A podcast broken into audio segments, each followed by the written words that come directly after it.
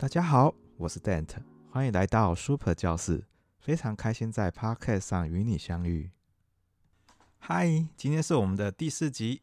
今天原本想要跟同学讨论冷暴力这个议题，但后来想了一下，觉得部分的冷暴力的一个产生，可能源自于负面人际关系的冲突，所以我想先讨论同学因为意见目标的分歧产生的人际关系冲突。那我们先复习一下冲突的定义哦。那冲突指的是双方所认知到的意见或者是做法上的差异，而导致某种程度的干扰或者是对立。那我们在管理学有学到冲突有三个观点哦。那第一个观点是冲突的传统观点，在这个观点里面认为所有的冲突都应该被避免。如果有发生冲突，就表示说这个群体间是有一些问题的。那第二个是。冲突的人际关系的一个观点，他认为冲突不一定是负面的，有可能，呃，有一些呃冲突的一个产生呢，可能会对团队的绩效会有一些正面的一个帮助。那第三个是冲突的一个交叉观点，那这个观点呃是我比较 prefer 的啊、那他将冲突分成两个类别，一个叫功能性的冲突，另外一个叫非功能性的冲突。那功能性的冲突，它可以支持群体目标，然后可以改善群体一个绩效。那非功能性的一个冲突，它则是会妨害团队达成目标的一个冲突。那原则上就是，呃，好的冲突我们应该要保留，那坏的冲突我们要尽量的去，呃，去避免哦。那当我们面临所谓的群体任务的时候，我们会面临到的这个冲突大概有三个类别。第一个类别称为任务冲突。那任务冲突是与工作内容跟目标有关。比方说我们在学校要摆一个市集，那可能同学对于要卖什么样的产品，或者是要卖这个产品有多少的这个预定多少个数量，那这个部分可能会有不同的意见。那这时候就会产生所谓的任务冲突。那原则上适度的任务冲突，它是属于功能性的冲突，它是好的冲突哦。那第二个种类的冲突称为程序冲突。那程序冲突这是跟怎么样去完成这个工作有关系哦。比方说，我们今天要做一份报告，那大家可能会做资料的一个收集。那有些同学可能想说，哎，先呃边收集资料边做，还是大家一起把资料收集完再开始做这个报告？那这个就是属于呃程序冲突。那只要有低度的程序冲突，它还是属于功能性的冲突，它对于群体任务的完成是有帮助的。那第三个类别就称为关系冲突。那关系冲突 focus 在人跟人之间的一个关系。那几乎所有的关系冲突都是属于。非功能性的冲突，所以我们以前有一句话叫做“对事不对人”哦。那所以我们刚才看到的任务冲突或者是程序冲突，都是聚焦在所谓的任务上面。那只要是脱离任务跟人有关系的，都是不好的冲突哦。所以当我们面临群体任务，然后一遇到冲突，那怎么样解决冲突的方法有五个部分哦，包含了通融、避免、强制、合作跟妥协哦。那通融是借由优先考虑他人的需求跟利害来解决冲突，那强制则是牺牲别人来满足自己的需求去解决冲突，然后呃避免是借由退缩或者是压抑来解决冲突哦。那合作的部分是借由寻找双方有利的方法来解决冲突，那妥协呢就是各退各一步，然后。来放弃一些自己的一些坚持来化解冲突。那我想，我今天想要多跟同学聊一点，就是关系冲突或者称为人际关系的冲突哦。好，那在这边举一个人际关系冲突这个例子哦。那比方说，早上我们跟同学讨论要来学校做一个四级的一个报告，那在这个报告的过程中也讨论了我们要卖什么样的东西，然后我们要不要先收集资料再完成这样子的报告。那一到了中午的这个时间呢，那就当然就是午餐时间嘛。那午餐时间就是要呃决定要吃什么样的午餐。那这时候开始就问同学的意见啊，要吃麦当劳，要吃肯德基。可是 Uber 一次只能点一家的一个餐点，然后最后没有交集，然后大家就各自解散，然后。解散完以后，这份报告又不知道要在什么时候才才能够开始进行，然后把它完成哦。所以这个人际关系的冲突啊，通常对于任务的完成，通常都是比较负向的，然后比较没办法让工作或者是让这个任务可以顺利的一个完成。那一般人在冲突的情境中呢，常常会有一些似是而非的观念。而这些常见的错误观念呢，就是我们所称的冲突的一个迷思。那这边整理了九点哦。那第一点是在冲突的双方，因为有人犯错才会引起冲突。那第二点是为了表示自己比对方来得行哦，所以必须要赢得冲突。第三点是任何的妥协呢，都表示自己输了，所以永远可能会比对方矮一截。那第四点是，无论何时呢，都应该要避免冲突的发生。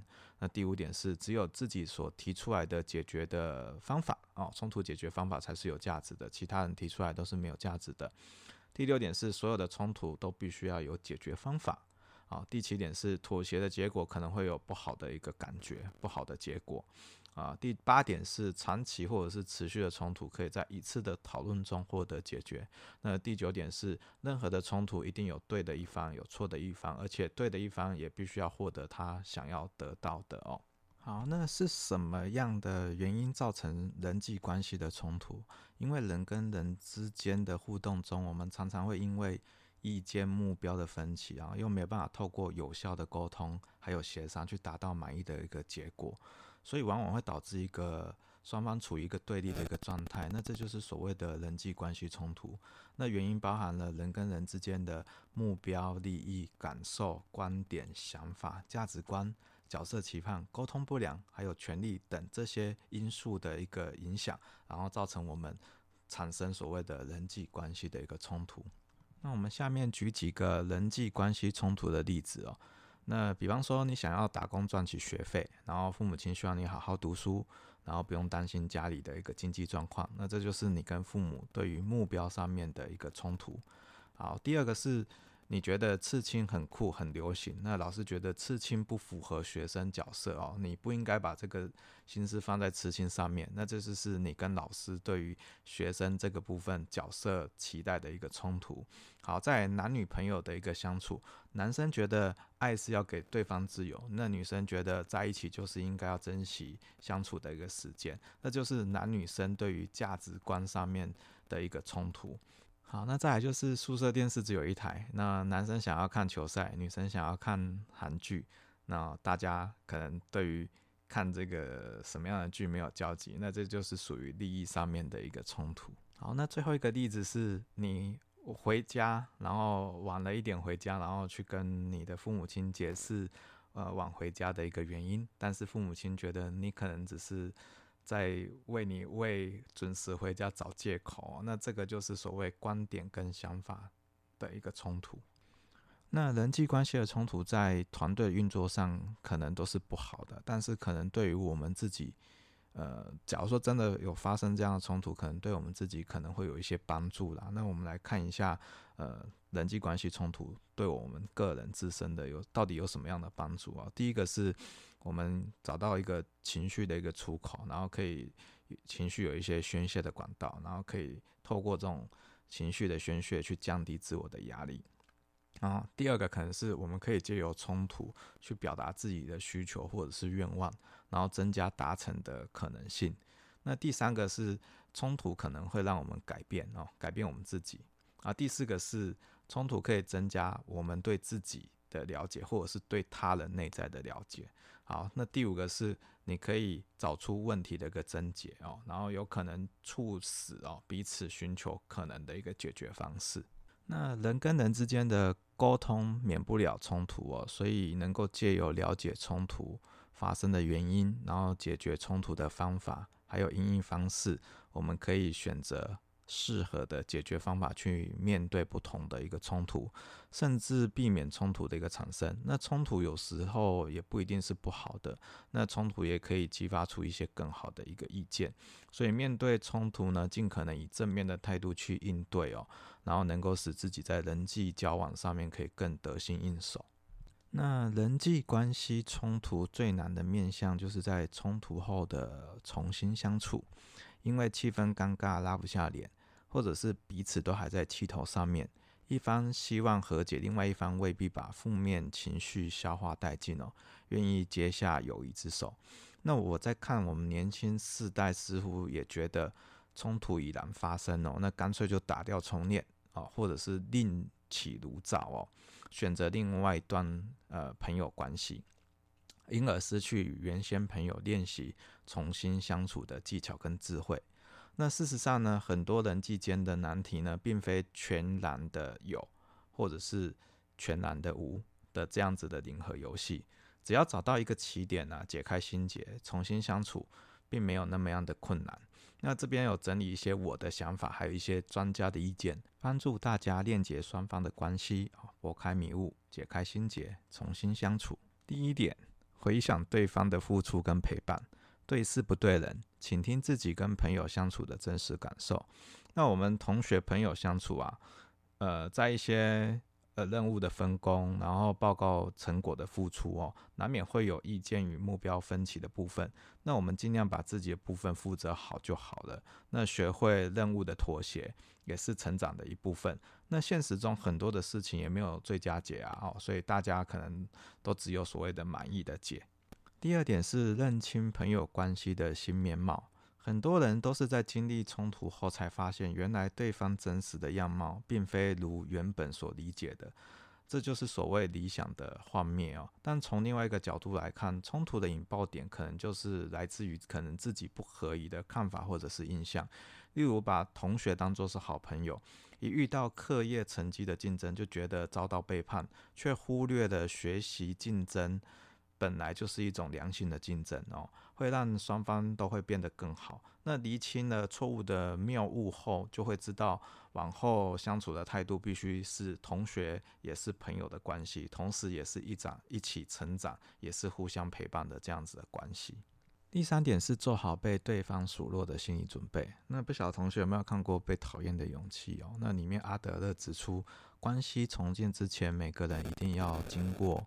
不断诉说的过程，先是描述可怜的我，再来是指责可恶的你，最后才会归结到你和我接下来要的是什么？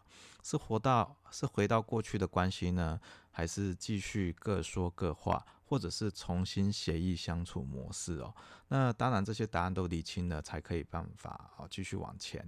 那落实出双方必须在想法还有行为上做出什么样的改变，预期达到什么样的效果。那在启动重新相处的动作之前呢，要有会被对方惩罚、数落、啰嗦的心理准备，因为双方心理建设的程度一定有落差，认知到这一点才不会。因为回馈不佳，马上就打退堂鼓哦。那人际相处都有个情感的账户，若一方将账户透支的太严重呢，长期累积的怨怼会让彼此呢很难只针对冲突事件进行讨论，必须要经过一连串的倾听、同理心、示好、认错等过程哦，才会开始讨论事件的冲突点。然后有勇气听到对方表达想法和感受，也有勇气表达自己哦，才能不在口头上一再的重提往事哦，消磨和解的一个气氛。而且呢，把对话机会当做最后一次，就会认真的把想说的话说完。那既然已经说出来了，不管结果如何，也就不会有遗憾了哦。第四点，善用第三方角色哦，那就是透过双方的好朋友，或者是有一个老师好朋友去做协调。然后我们在冲突过后啊，彼此可能都会有委屈、受伤的情绪，在所难免。那关系的重建呢，构筑在双方都有意愿的一个基础上面。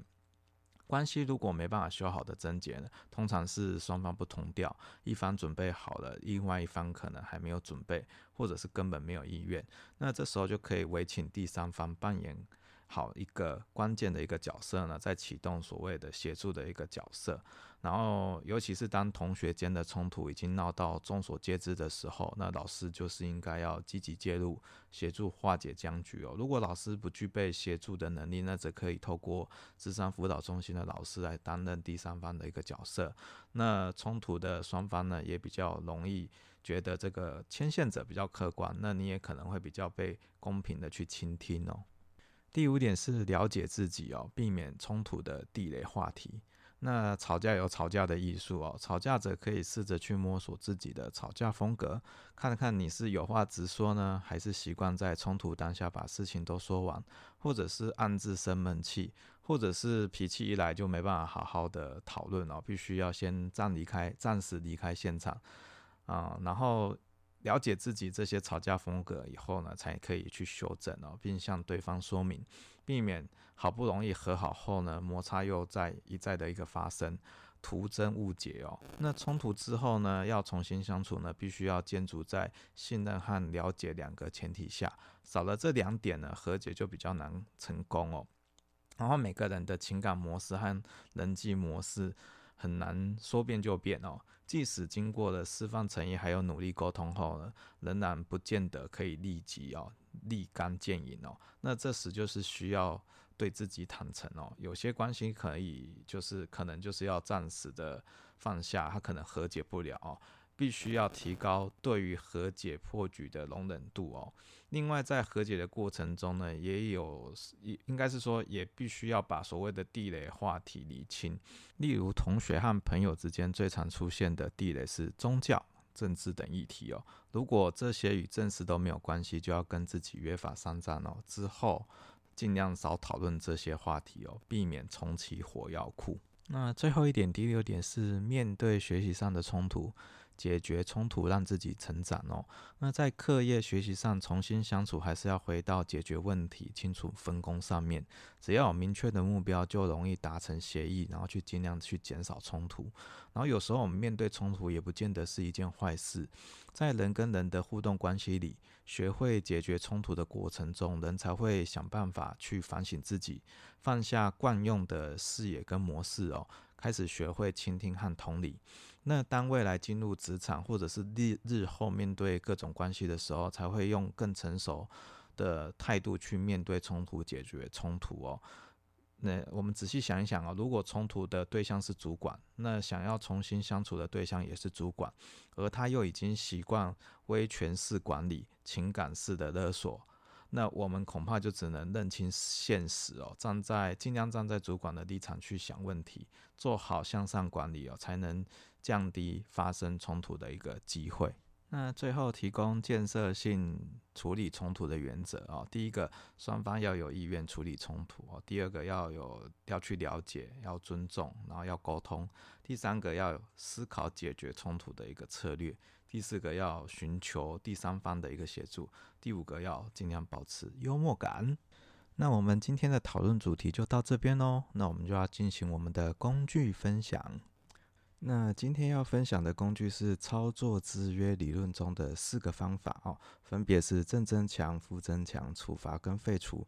那正增强呢，代表是奖励某种应当的个行为，比方说今天早八的课程，你准时的来上课了，老师看得非常开心，希望你可以保持。所以除了给你口头上的赞美呢，在平时成绩上面也给你加分。那负增强是以排除令人不愉快的事情作为奖励啊，比方说你在上课的时候一直划手机，老师想要制止你这样子的行为，所以当你划手机的时候呢，老师就会请你念课文，或者是叫你回答问题。那最主要就是希望你可以呃避免这样子的行为，那这个就是称为负增强啊。那处罚则是针对不符合期待的行为给予惩处，比方说你在学校的楼梯间抽烟，然后被教官抓到了，那这时候你可能就会收到一个小过的通知单哦。好，那最后一个方法就称为废除，也有人称为。消除哦，也就是将维系某一个行为的强化因子给它去除掉。那举例来讲，就是在课堂的最后，老师都问说：“哎，同学有没有什么样的问题啊？”这时候可能会有一个白目的同学举手，那他问的问题又跟这门课没有关系。那老师为了呃去制止这样子的行为，每当他举手的时候，老师就当做视而不见。那自然而然，这个同学就不会再去举手了。那这个就称为废除，或者称为消除。好，那我们今天的讨论主题工具分享就是上到这边哦，那就下集再见哦，拜拜。